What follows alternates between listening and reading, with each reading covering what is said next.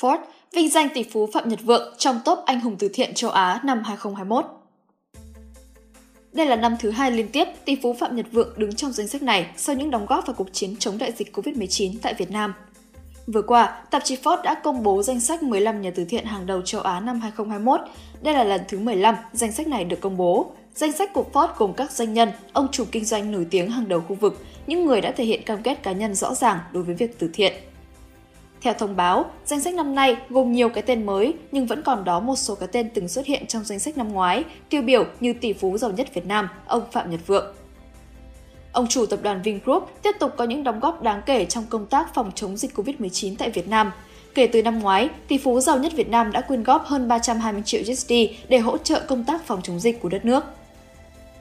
Giáo dục đại học là một trong những lĩnh vực được quan tâm hàng đầu bởi các tỷ phú trong việc tài trợ, từ thiện trong suốt năm qua. Hai anh em tỷ phú người Hồng Kông là Gerard và Ronnie Chan, những nhà điều hành tập đoàn bất động sản Hang Lung Group đã quyên góp 175 triệu USD cho một trường tại Massachusetts, Mỹ.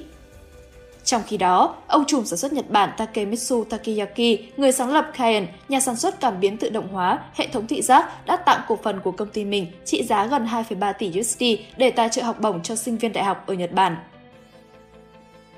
Tại Đài Loan, ông chủ bất động sản Lin Chen Hai đã đầu tư 100 triệu USD để thành lập một trường cao học về kinh tế và khoa học chính trị tại Đại học Quốc gia Tsinghua. Trong khi đó, tỷ phú Ấn Độ Anil Agarwal đã ký cam kết Giving Pledge, một chiến dịch khuyến khích những người giàu có đóng góp phần lớn tài sản của họ cho các hoạt động từ thiện.